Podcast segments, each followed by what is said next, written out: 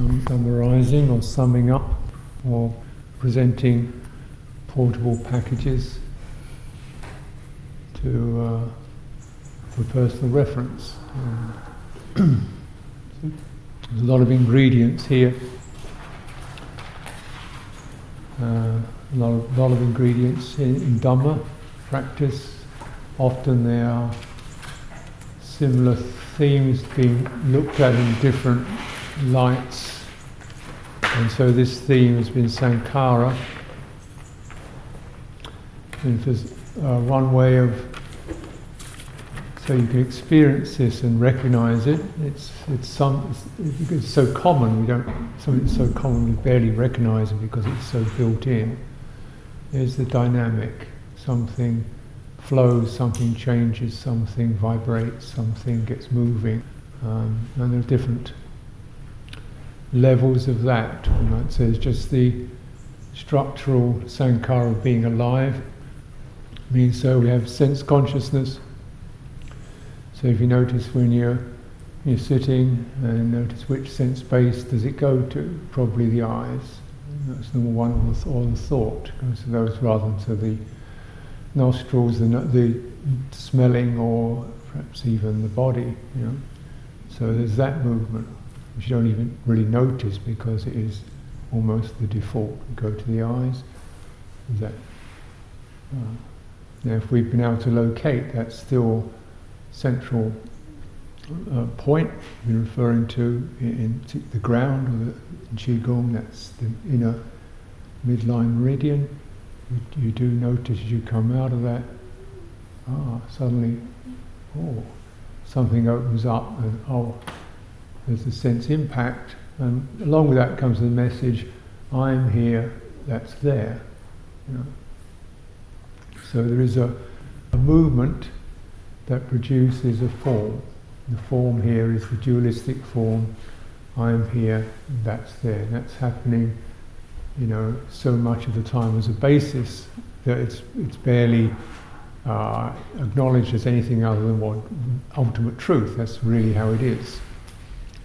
And really, if that's how it is, that's rather unfortunate because what we do know about that level of experience is it's subject to separation um, comparisons, um, searching, um, losing, um, you know, conflicts, um, death. yeah, there are a few nice bits like stroking cats and eating jam sandwiches, but it doesn't get into the suttas. There are a few little tidbits to make it worthwhile, but the paradigm is not that great, really. And so, so that that's actually a movement that, that brought that up. There's a dynamic that, present, that unpacked that. Yeah. And if that dynamic didn't occur, maybe that particular form, the dualistic form, wouldn't even exist, wouldn't come into being. So that's that's the the dynamic is the sankhara that, that, that does that. Uh, so anyway, here, we, here it is. Um, I imagine we're, in that. Uh, and then, as one notices with the, say, sense contact, and then there's, say, the seeing, and there's the com- coming experience of being the seer, and then that's, that's one thing. And on top of that, notice as one's eyes move around, tonal qualities such as, oh, oh, so and so recognize her, uh, or what's what's wrong with him, or you know, little more vibrational things of of, of pleasure, pain, uncertainty, concern, fond, fondness, and those ripples. That's also dynamic. It's happening. It's happening. And then based upon that dynamic, yeah, we might feel, oh, what should I do? Am I, uh, oh, should do something, or something necessary to do. Am, am, I, am I doing something right? Am I doing something wrong? Is there something I can do for him? Oh, she reminds me of somebody else. And this kind of thing goes on, more dynamics. Hmm. Um, and then around that, more mental conceiving starts happening. And uh, again, it's, it's whether it's something that's pleasurable or painful or disappointing or whatever that's whirling around, and it doesn't really come. The conversations are going now, aren't they? The inner conversations are going uh, in their own in their own way. Not necessarily painful conversations. Conversations are going. We feel informed. We are literally being informed. We're being placed in a form, a conversational feedback loop that never gets to an end. Not necessarily miserable, but never gets to anywhere where it says done. End of the sentence, full stop. You know. uh, and uh, again, you know, well, something we take for granted perhaps. What was the, well, you know, you spent your life having a conversation that never got, never actually came to a conclusion.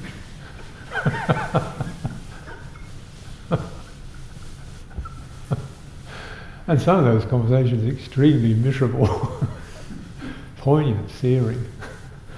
know. And one of the big things that I am comes into it. I am, I'm not. We come into this, this program called, you know, so the, the deficit program, I am. You know, more that intensity that forms that more structures and, and, and stratify uh, the, the deficit experience. I'm a deficiency, something not quite fulfilled, not quite right, haven't done enough, don't know enough, haven't become enough, um, haven't quite got it right yet. And that goes on. So just this is, is uh, dukkha. Uh, and what if that activity, rather than what if that activity could subside? This is peaceful, this is sublime, the stilling of sankhara, the relinquishment of acquisitions, the destruction of craving, dispassion, ceasing, nibbana. Mm. Stealing of sankharas, that dynamic could quieten down. Yeah. And there are two processes that occur with that, which also are sankhara processes.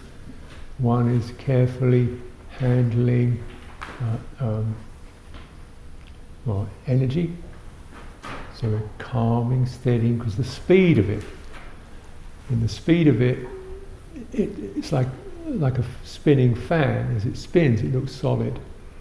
Like a solid disc, right? So as it's spinning, it just that spinningness, that speed of it, is what gives it its sense of solidity. That which is solid doesn't seem like a, like a conjuring trick. It seems like a reality. It also seems this is embedded. This is real. This is solid. And um, from the, one of the deficit experiences is a lack of center, you know, because that is what self-view is uncentered. It doesn't have the center. It arises when the center is lost, when the ground is lost. So it doesn't have a center, it seeks a center.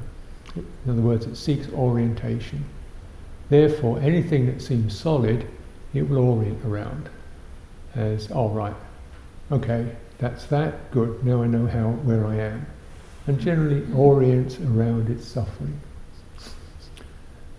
Or, not necessarily doesn't spirit suffering, but it, the, the kind of rigidity or the firmness of that concocted reality, its solidity.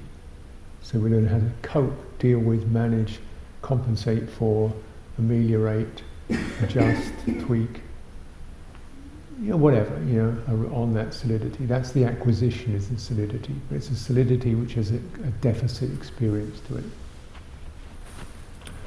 This is for the, you know, I'm not saying this is 100% true for all of you, but I'm saying as a kind of, you know, uh, highlighting, you know, the, the, the, the, severity of that predicament, and maybe for many of you that's more diluted. There are all kinds of ways in which that you've seen through that or it's no longer so solid, hopefully, otherwise I guess you wouldn't be doing this kind of thing.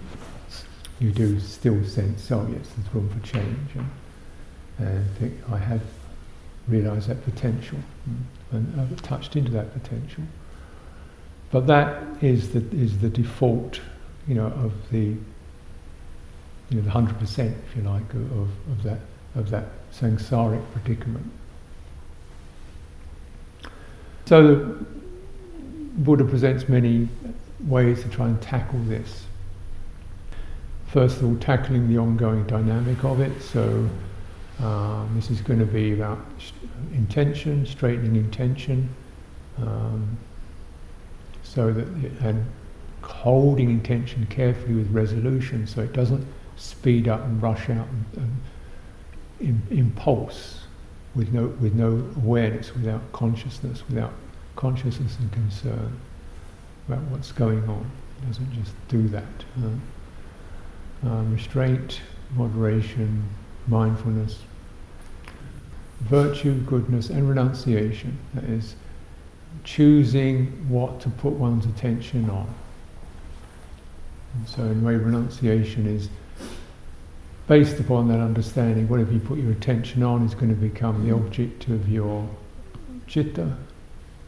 Be choosy, be picky about that. Learn to let go of a lot of the options.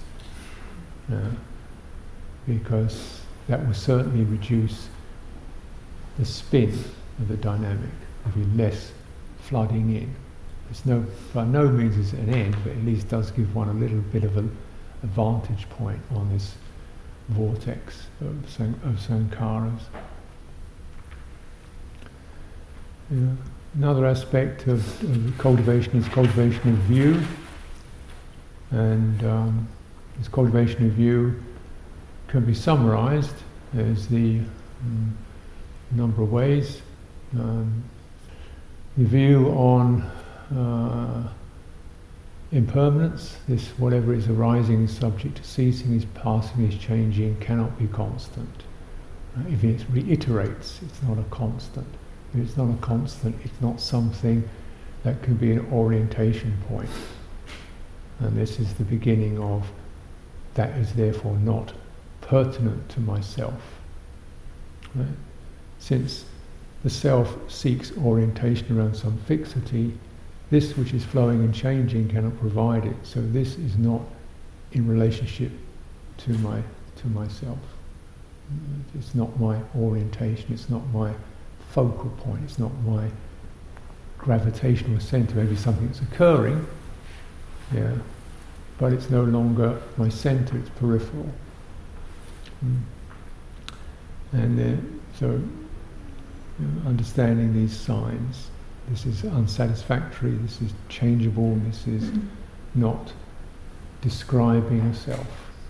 It's, it's, it, it is itself, it's not describing me. So there's a relationship there. So this experience of, of fear or agitation or craving or moodiness is not, it's there, but it's not an attribute of self, it's a phenomenon. So this gives us a little bit of leverage to, okay, that's that. And just coming to that point takes quite a lot of practice because these sankharas in the chitta, chitta sankharas, these forms of perception and, and mood and feeling and impulse, because they occupy the subjective center, every one of them feels very personal. Because they occupy the subjective center. Chitta is subjective. It's the I without an am. Could say so. It's it's the experience of subjectivity. Subjectivity means what? It means that there's immediacy. There's no there's no dualism in it. There's no alternative. There's no. It's exactly this. Sat, satya, truth, or chitta, awareness, uh, presence, it's to this subjectivity. Means there's, there's no where behind this. Yeah, it's uh, there's no way I can look at this. yeah, so I can't look at it. I, I can't get behind it. So this this subjectivity is, you know, the final end of of experience. Or you could say it's the beginning point of experience. It's the you can't get beyond that. But you can you can stop predicating the phenomena that, ocu- that occupy that space. So I am in relationship to uh, confusion or disappointment or happiness or excitement or urgency rather than I am a confused person. Mm-hmm. So there's, there's, a subject that has no predicate, no object. Mean, what is required in terms of practice just to, to begin to establish and build that relationship. A lot of dispassion, uh, uh, a lot of checking, a lot of um, grounding, so that because of the symbiosis and the relationship of the Chitta Sankhara to the Kaya Sankhara, in other words, to the, the heart formation, which is very subjective, to this subjective body experience. Okay? Kaya Sankhara. Because those two relate. They are really, yeah? Subjective body experience. Now, when I look around, I see object bodies. Right? If I look at this, I see an object body. I am this looking at that object. The subjective body is it's just this, you know. it's this felt experience that is not a thought. It's not an emotion. Uh, it's textured, it's, it's, also dynamic, it's also moving, it's alive. And I can't kind of find a, you know, I, if I can't look at my leg, I can, you know, I can look at my leg, I can say something about it, I can adjust it, but I, it's an object. You know, these, these subjective body is something that the body is, is. Right, yeah? You can't, you can cut your fingernails, but you can't cut bits off your subjective body because it's not an object. It's a subject. This, so in this plane of subjectivity, which again is, is quite a diff, quite a uh, shift to make because by and large, you know, uh, not, not only our sensory vijnana, which presents things as objects, but also our culture, which very much affirms the, the object world is the reality. We can measure it. We can put knock nails in it. We can arrange it. It's the real thing. The object world, the objective reality is the real thing. This subject stuff is just sort of washes, you know, of mood. Well, just get over it because this is the real thing.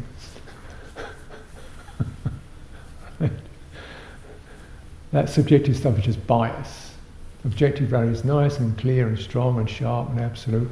And its subjective washes are just kind of weird biases and kinks and odd stuff that we don't really want to talk about. They're irrelevant. That's, that's kind of a caricature of objective view. We're just really frisky meat.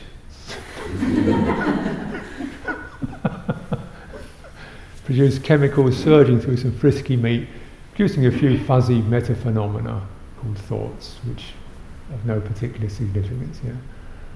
And so um, that's the object. The subject reality says, well, wait a minute, can you really live like that? Because what, what, what about inspiration? What about despair? What about love? What about hate?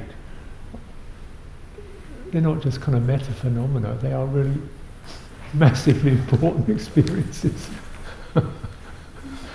that actually dominate the objective world and make the objective world something we can shape into weapons or into into gifts. So subjective world reality is actually, you know, the primary one to come to terms with. Then we can, that can then move the objective reality around in accordance with, or relate to it, you know, or even stop creating it altogether. So this coming from that place, the subjective experience of body, yeah, means there is some way of referring to the subjective experience we call mind. Yeah, subjective experience we call mind produces phenomena, perceptions, and mental feelings, disappointed, uh, rejoicing, uh, really feeling pretty up and ebullient, feeling pretty low and flat, uh, feeling kind of restless and itchy, uh, bored, um, grumpy. I mean, these aren't exactly feelings, but they are come from the feeling tone of agreeable or disagreeable, and then gets woven into you know emotions and moods that, that give those feelings a little more specific quality to them. Yeah? And then the, then the cascade starts, doesn't it? What's wrong with me? What's wrong with her? What, you know, this, that, and the other. How can I be something or the other? You know. So all that is what arises in that subjective domain of mind, and, and then the, the cascade starts, doesn't it? As more and more interest and attention goes into all that. More and more interest and attention goes into all that. And so what the Buddha is saying is, well, don't get so interested in it become more dispassionate. Okay. Everybody gets this. It seems very personal. The Buddha, in a way, is so grateful that he laid it all out. You know, not particularly pleasant picture he presents, but you think, oh right, yeah, it's not just me. Oh, look at that. Oh yeah. oh, oh right, it's not a personal thing, it's actually a universal human thing, quality that, that, that arises. Yeah. So, okay, now let's just how we named it. Yeah. And then what gives us a little more vantage on that as we come into the bodily experience of, you know, this is where the quality of affection flushes. This is where the quality of ill will puckers. This is the, where the quality of worry festers. This is where the sense of how the sense of anxiety whittles. This is how depression sinks. This is how joy rises. You know, and you start to feel these tones, and, that still not. It's not poo-pooing it or explaining it. It's just giving you some sense of referring into it in a way which is less productive of further conceit, conceivings and imaginations of I am this, I should be this. Oh, it's this. And again, very, you know, simplified, you know, body meditation, we sense those phenomena arising in the tissues or through the channels or through the nerve endings or in the pulses or in the heating or cooling or in the spinning or sinking or in the loss of body and we come back into ground. And we follow that ground and we breathe let the breathing rhythm stabilize within that and some of those spinning vortexes start to subside. And in that subsiding, it is possible to detect the triggers that got it going, and you examine that trigger, or you explore that triggering effect. This is a trigger. And there's something about the way that one doesn't do much more than just know it, just place awareness on it. Partly because at this point, any sense of I am intruding on that will actually worsen the picture. Any attempt of me to fix it, change it, become someone who doesn't have it is going to contaminate the process with more of the same I am thumbprints. So something just about the quality of the immense vulnerability and devotion in a way that's, that's required to just maintain open presence with these triggering experiences. And they begin to deconstruct. They, sankharas, at this level, deconstruct themselves. They start to unbind. So there are different levels of how the sankhara op- operate. You say some are definitely things I can say no, stop. That's a careless impulse. You've done that before. Stop it. Don't follow that. Or oh, you recognize that one. That's, that's okay. That's really okay. It's a good one. You can follow that. This is something that can be done with some sense of self view involved. This is called the mundane deliverance. We become a clearer person, if you like. So some things can be, sankharas can be just checked and stopped, or encouraged and fostered through sustained, careful consideration, a little bit of determination to, oh, stay with, okay, firm it up, keep going. You get the result, good result, ah, it was worth the effort, do it again. And so eventually that becomes entrained. After a while, you've done that for a while, that form is either definitely abolished or, or, or the, the track of it is no longer in your personality, something you don't act upon, or it's something you consciously find yourself shaping up because you feel confident in. And this is our, often this is our kind of basis of practice. I trust sitting, I trust generosity, I trust truthfulness.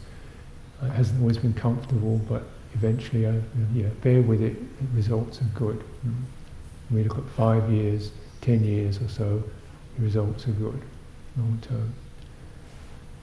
And then it's the latencies and the, the, you know, the fabric of I am takes a lot more time and can only really be undone by selfless awareness, by this, uh, uh, you know, and, and that is definitely helped through being aware of it in its least conceiving place.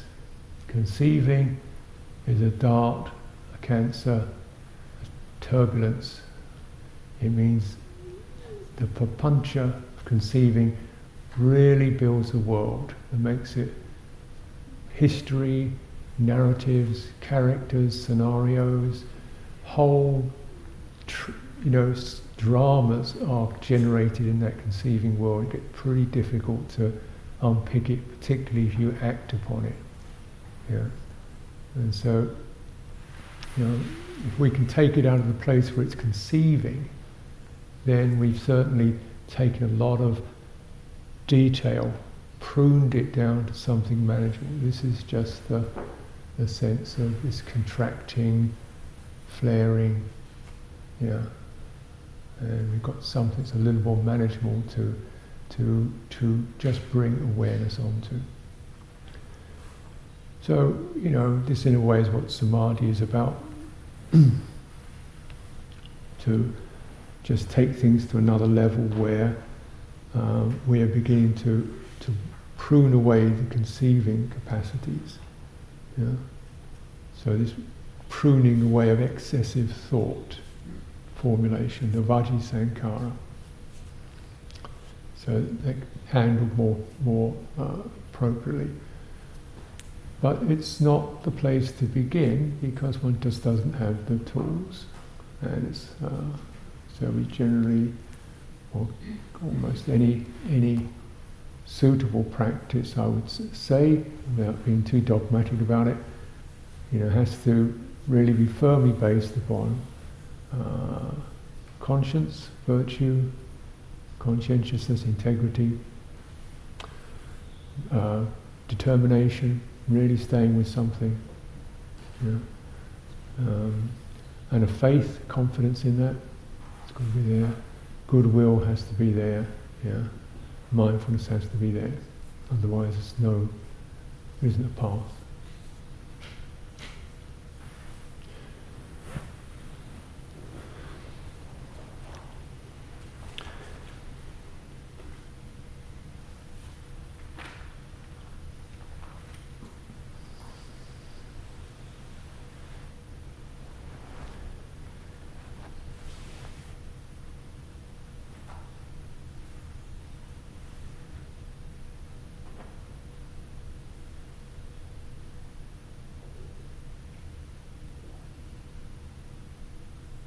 This is practice, and is really my my uh, imperative for myself, and really what I'd most like to offer for yourselves.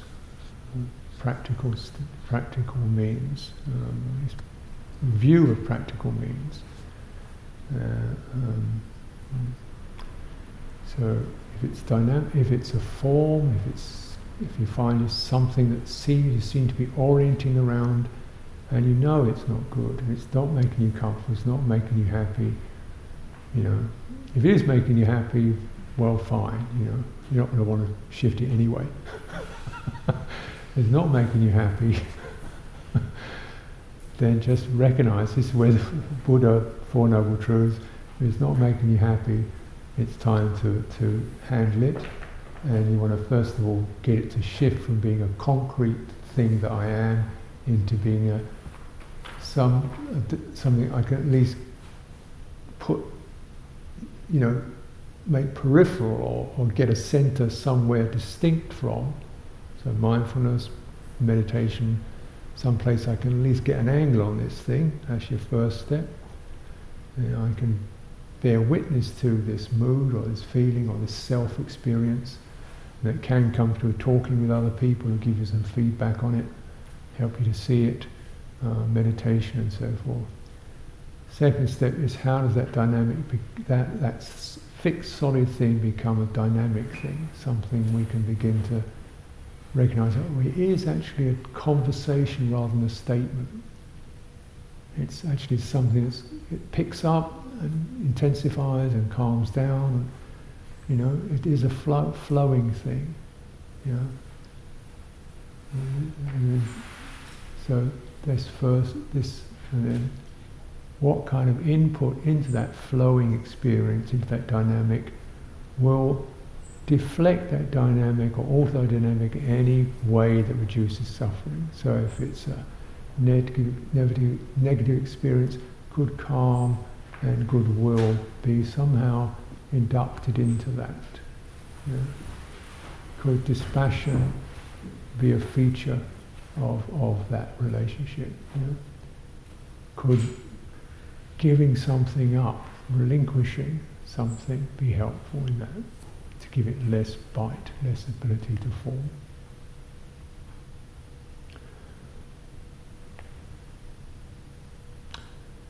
And then the more deeper level of practice is, you know, who to whom does who is this? Say, to whom does this belong?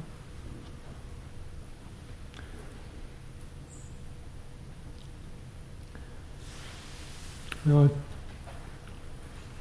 kind of do because this we are dealing also uh, with uh, some conceptual material, and so the uh, I think I'll just talk about dependent origination briefly. I've touched on this already, but this is another, I didn't present it quite in this way, but this is another uh, map or, or, schema in which sankhara are figured. So you may come up with this if you're looking at books or come against these terms. And again, it's a very um, profound, detailed uh, presentation. So this has uh, it's sort of multi-dimensional really, because we have a first of all structural basis is described, and this is uh, uh, when there is ignorance, or in the presence of ignorance, or in the absence of knowing, in the absence of clarity of chitta, called avijja. So when the clarity of chitta is obscured, if that condition pertains to with two J's in it.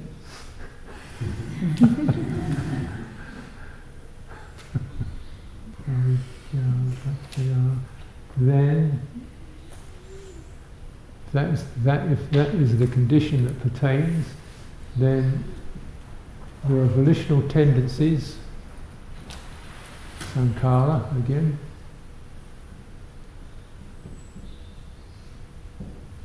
And those volitional tendencies structure a conscious process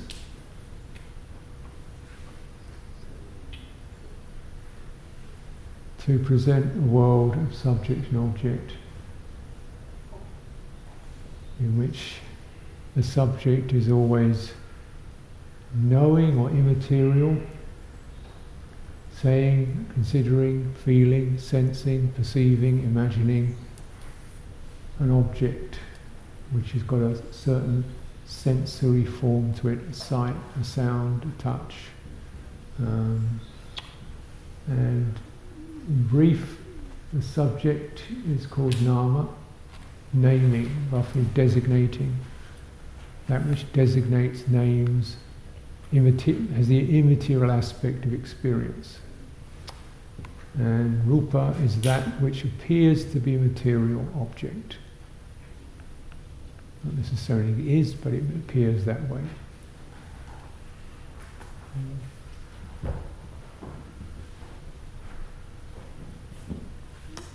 So that's, that's the base model.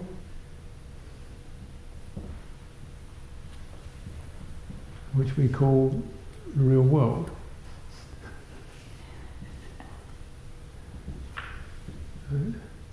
Sometimes this analysis just begins with vijnana nama rupa, uh, as you know, this is the beginning point.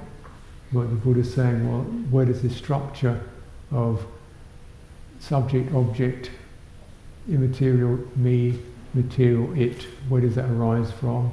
That itself is form generated through consciousness, activated consciousness consciousness has been activated through the obscuration of citta, presence, awareness, suchness. And you might say this is not personal fault, it's, it's, that's is what birth is about. Birth is about this experience of coming into this domain, this scenario. Mm.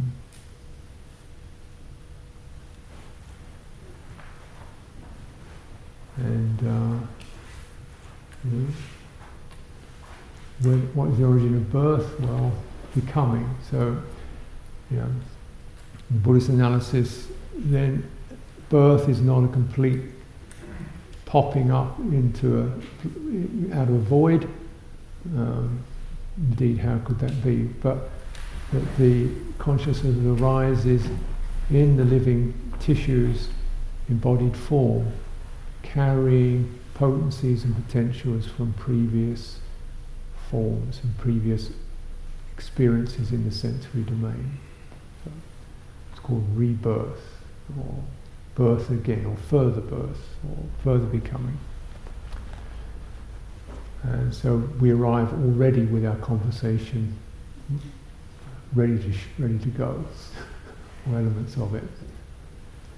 We arrive with a certain message to um, resolve, if you could say, could say, or get to the end of. And, but we don't really know that. That isn't known because that uh, structuring of birth is into a sensory domain where so much of our attention is then drawn into the sense fields which seem to be real and solid, the world out, the world out there. And because we're involved with this particular, you know, series of events, which are all wow, you know, we don't really give so much attention to the underlying event, underlying dynamic, because all this stuff engages and activates us. So we're out there dealing with impact and feeling that's coming from this. Um, and so we don't necessarily understand the underlying story for a while.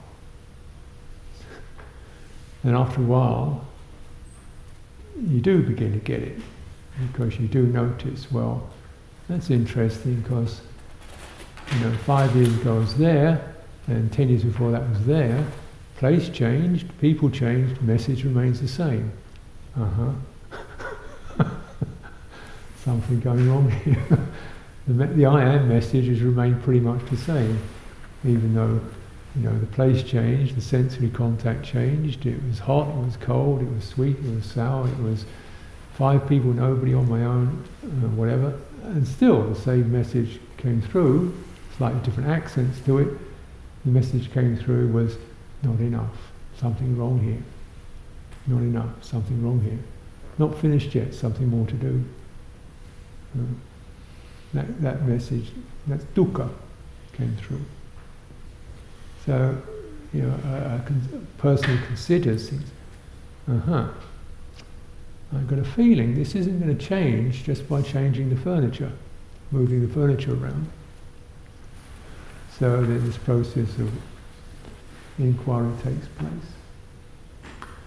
But for the, you know, the kind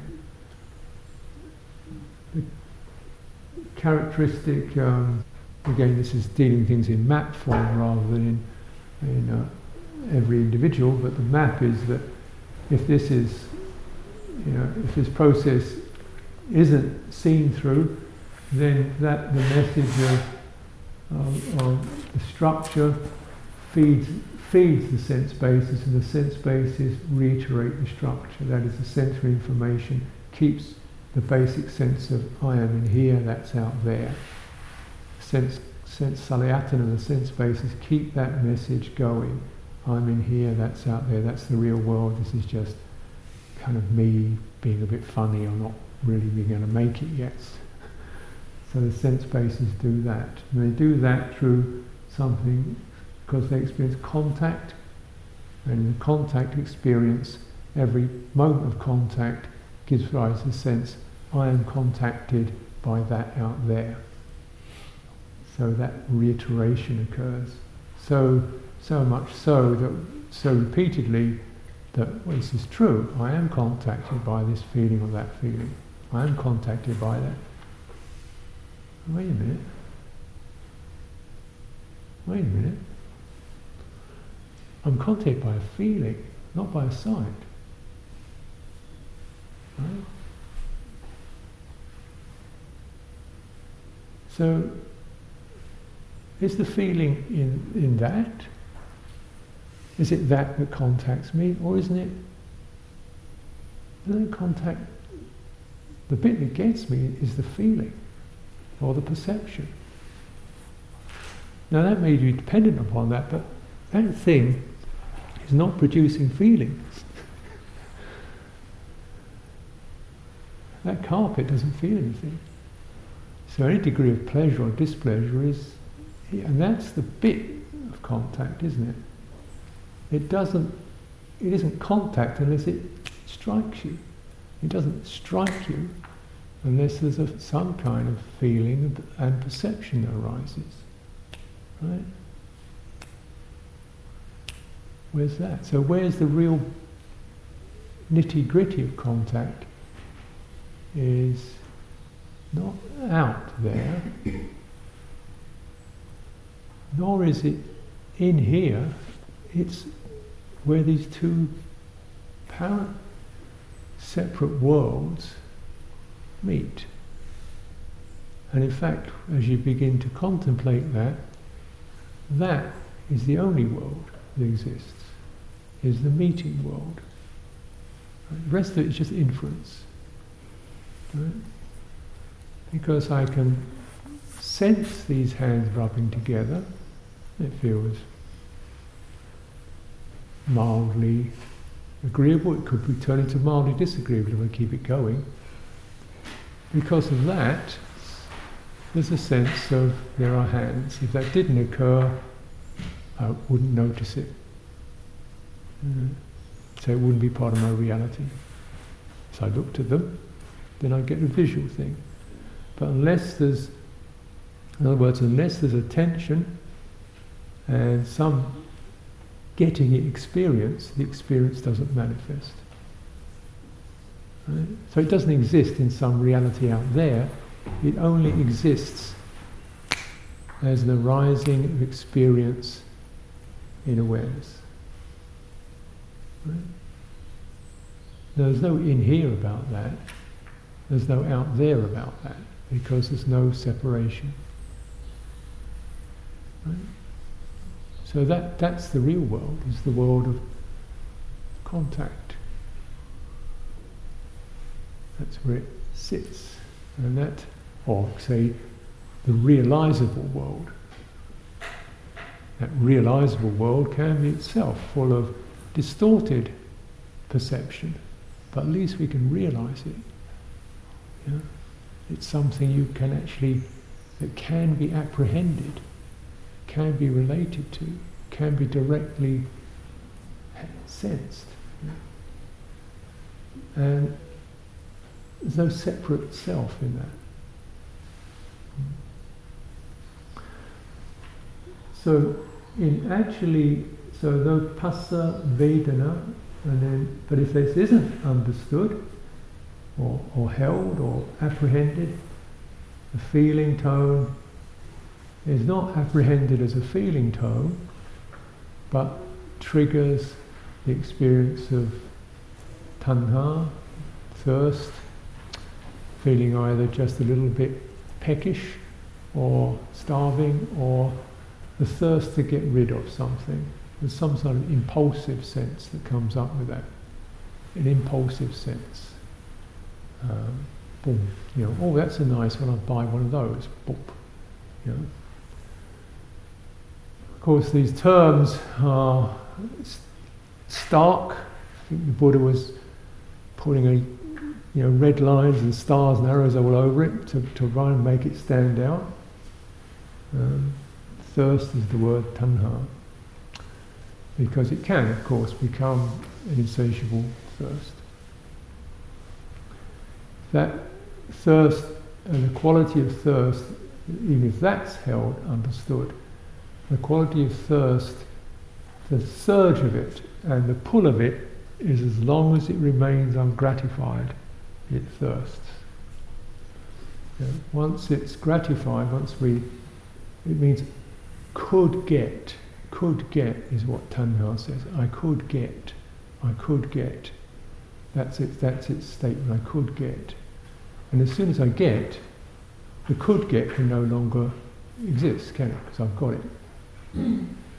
now, when the could get has got a real push to it, you know, it could be delight, excitement. I could get, I could get. Wow, great when I get. And that excitement energizes sankhara, it flushes through the system. And once we get, then that goes down.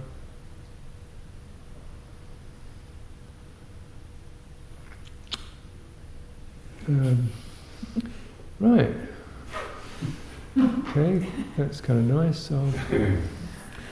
Just put it in a drawer somewhere. Because you can't have that could get experience with all the, the surge. Maybe like oh, a jam sandwich. Have a jam sandwich next after that. Something else. So, you know, so the could get turns into got, upadana, holding on.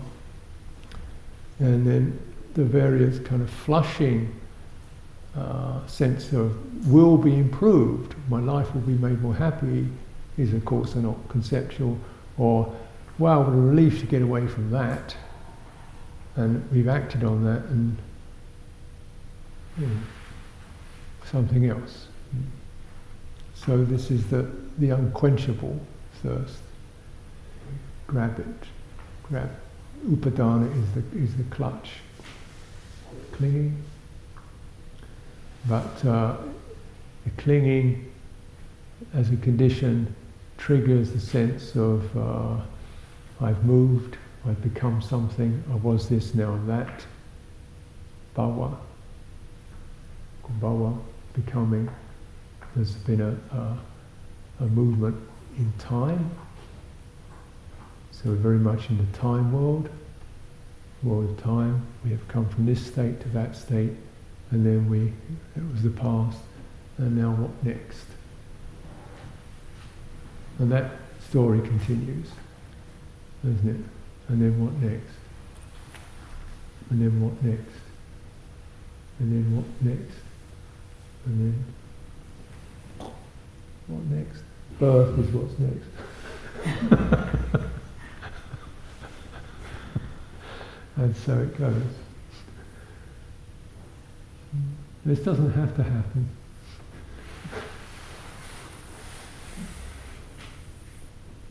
Because any of these points, if for example tanha is understood as a dynamic, not as a, as a message that has a conclusion.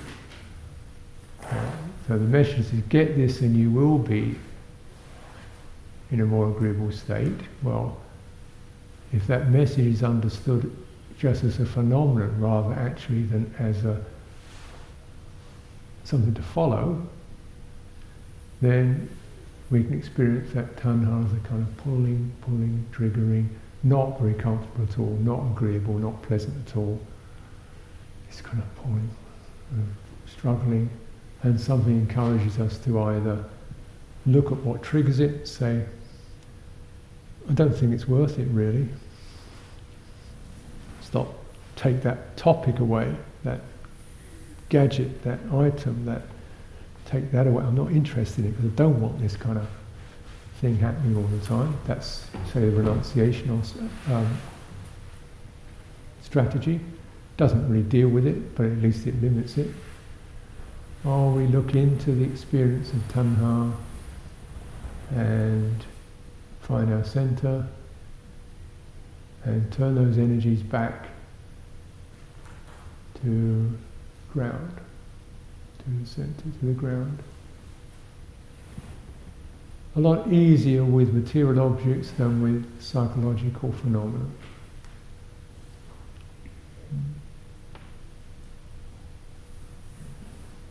Calming to turn the voltage down.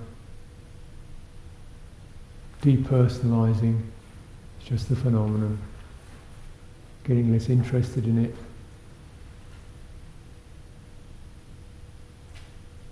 through that beginning to touch into the desireless, the unconditioned, and the mind shifting, finding its true center in, in the un- unconditioned. Mm. So, in a way, this tanha is considered perhaps the, the real fulcrum of practice because the essential thing, in a way, is to shift the orientation from tanha and its possibilities, a lot of life and dynamic in them, into a basis which tanha doesn't pertain to. And very simply speaking, it's the here-ness, it's the subject, it's the nounness, it's the centered, and there's no there's no craving doesn't pertain to that It doesn't operate on that. It operates on perceptions and ideas about it, of course, but not about the real thing. So this is definitely the inclination of Dharma practice. Now if we look at the word nama, nama rupa. So back to the structure again. Nama itself is made of, or is categorized in six different um, features of what build up designation. So, and these items can be singled out because they also every they all feed the other elements of the dependent arising, but they're also, you know, so in a way, all the other all the subsequent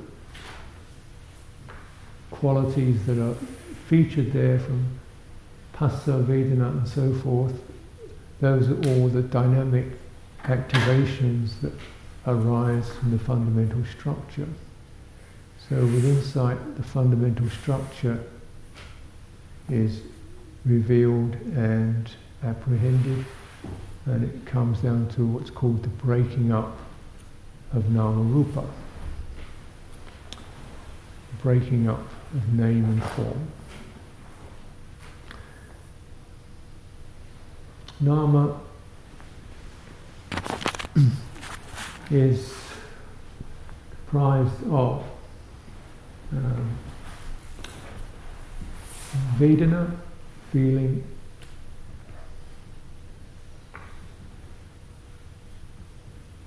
Sanya, perception,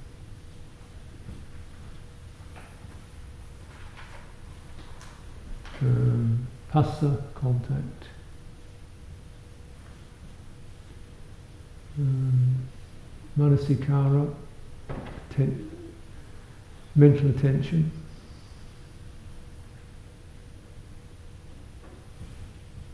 Mm. Chetana, volition.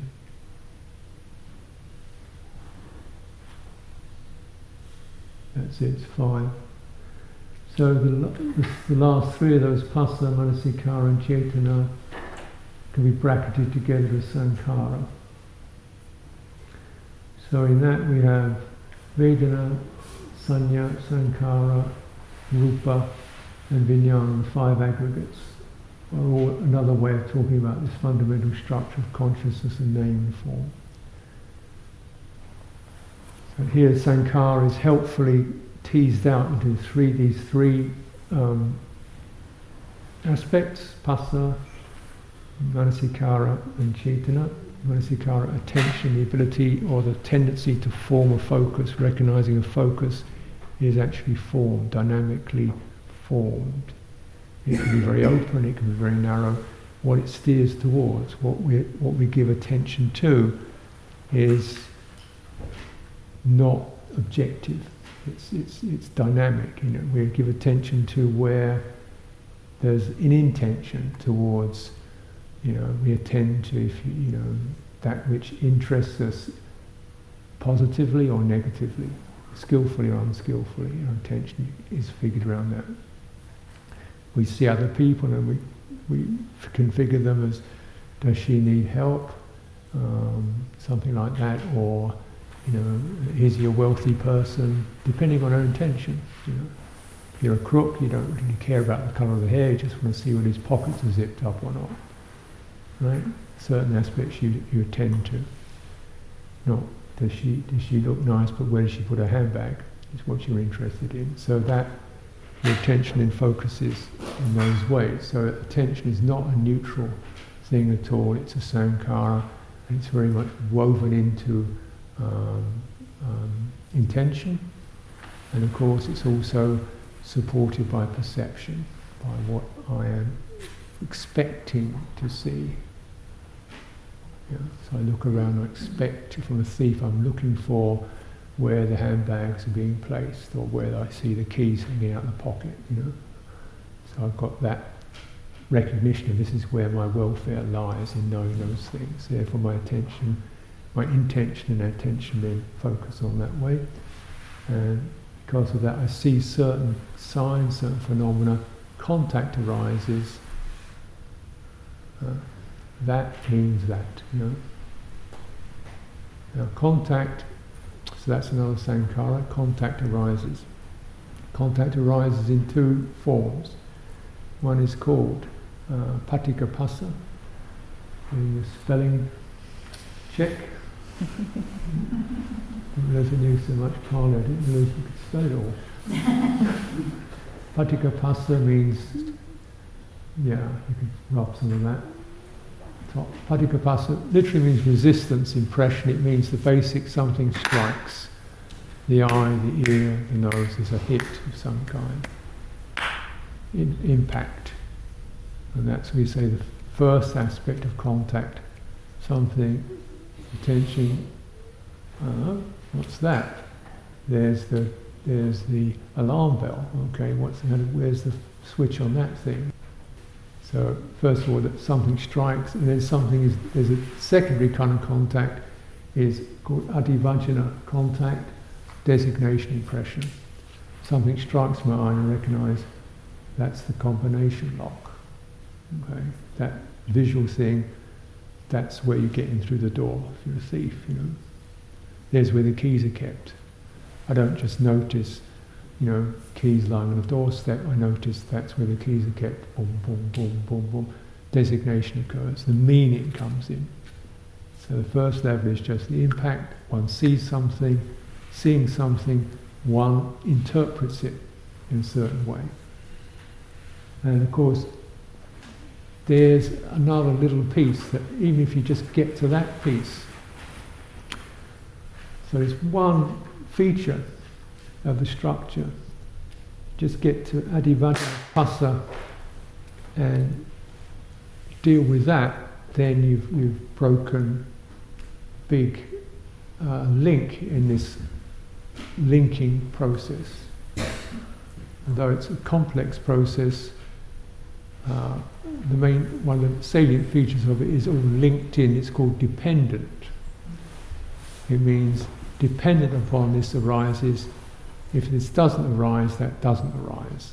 That's the message of dependency. That is, this can only occur if this gets it going. Hmm? Right? It's, it's, contingent. It's not. It's not. They're all not necessary. They are potential. So, just even if when we see something and the designation is changed, or we just see it as a scene, there's no conceiving of it, or at least the designations based upon greed, manipulation, deceit, uh, ill will are nullified, are checked, are driven out, are not followed, then things are either designated in a skillful way are left undesignated.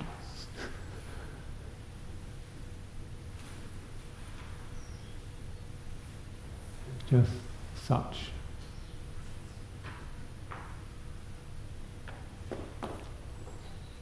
So designating a skillful way, there's the car keys rather than I'll see which car they fit and drive away, but there's the car keys, somebody's lost their car keys.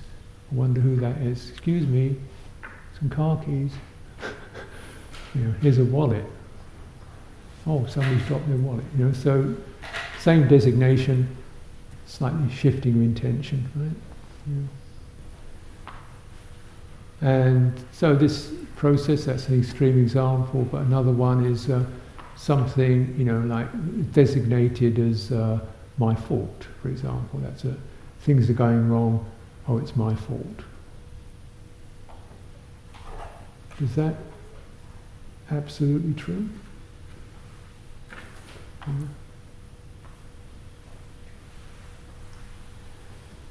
So notice how some of these, particularly these psychological designations, are very baked in.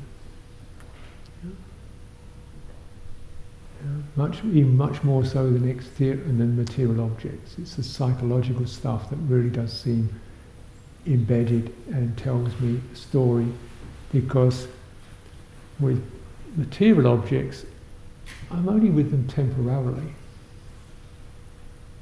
Yeah. I only see car wallet on the ground now and then.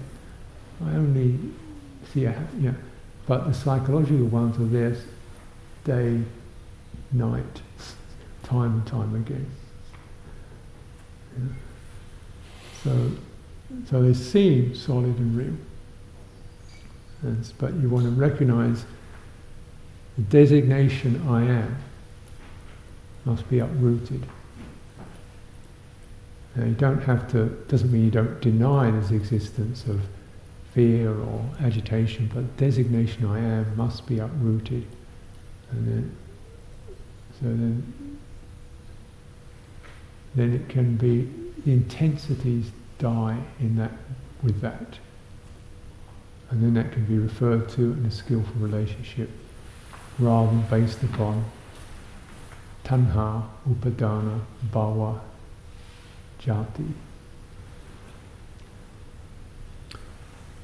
Right?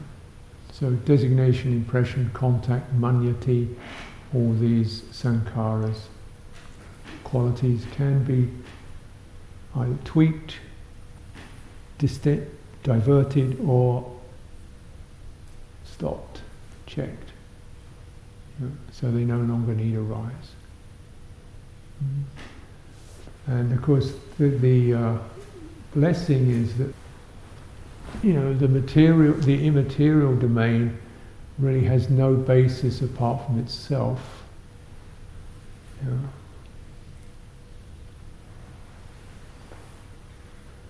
You know, five of us might agree there's a carpet in the room at different angles. Sensory world does that but we might not all agree on what we feel about it.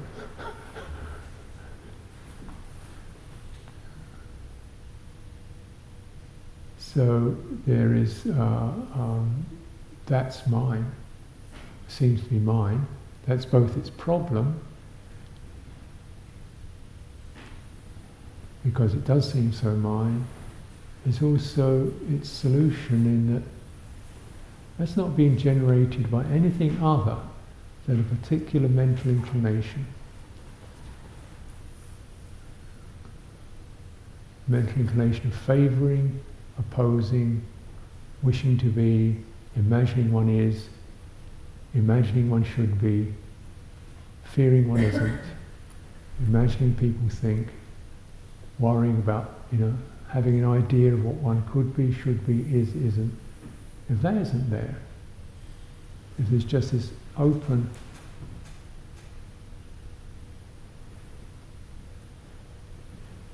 You know, that openness allows stuff to move, allows the conversa- conversation to move through and be expressed and said and completed. Because it's only the, the inability or to let that complete, that keeps it reiterating. And the inability to, to, to let it complete occurs because of what we call upadana, there's a constriction around it. Oh no, oh stop, oh it could, oh it's hit. You know, there's a tightening that makes it into, creates a world of objects. Hmm.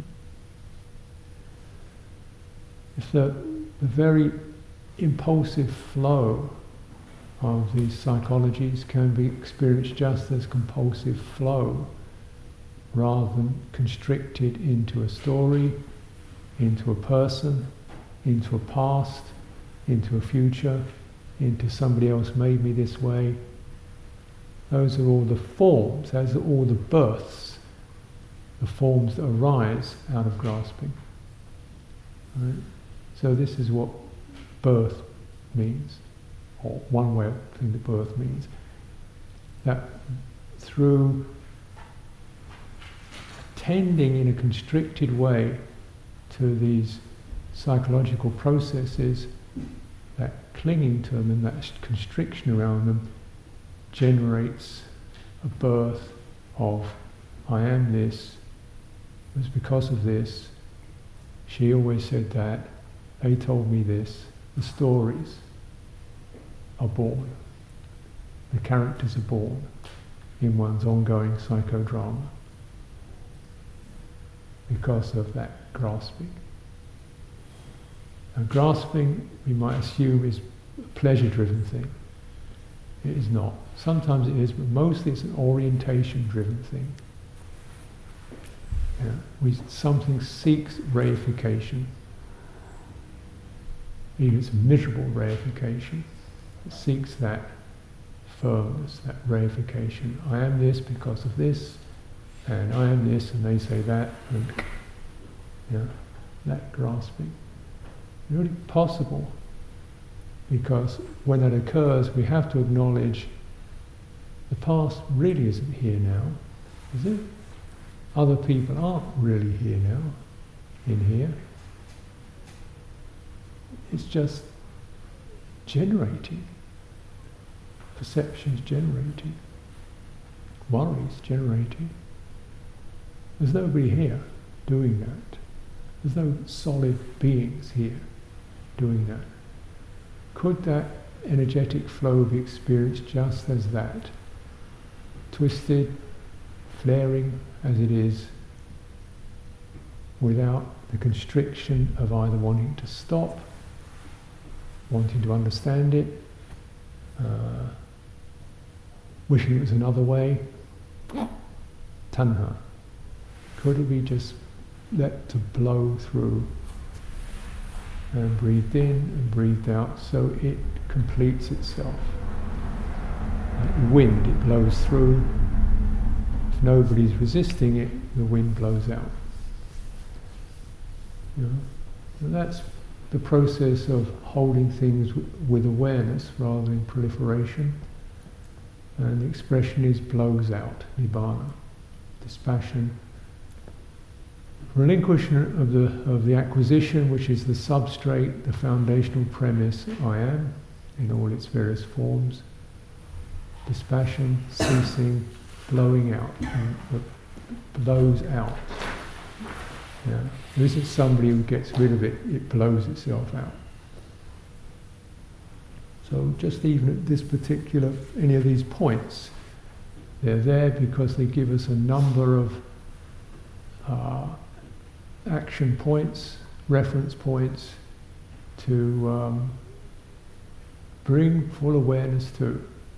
And rather generously, there are several there. You know, you can look at Adhivacana phassa, we can look at Vedana, uh, Tanha, and Upadana, any one of them, if, if one holds it with awareness, the awareness doesn't react. It's the reactivity that keeps it going. It's the, it's the dynamic that keeps the dynamic going. There's no dynamic, it doesn't, it blows out. This is the process, and some of these winds blow quite a long while. Get used to windy weather. Uh, but they, uh, they abate, they come less often, they come in less intensity, and one feels, yeah, this is, this is, this is true, this is right, this is the process. Also, with the stilling of sankharas,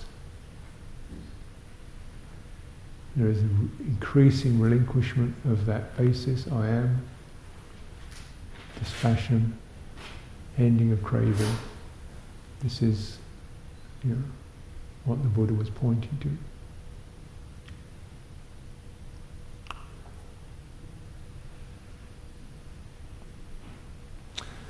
So, take a break.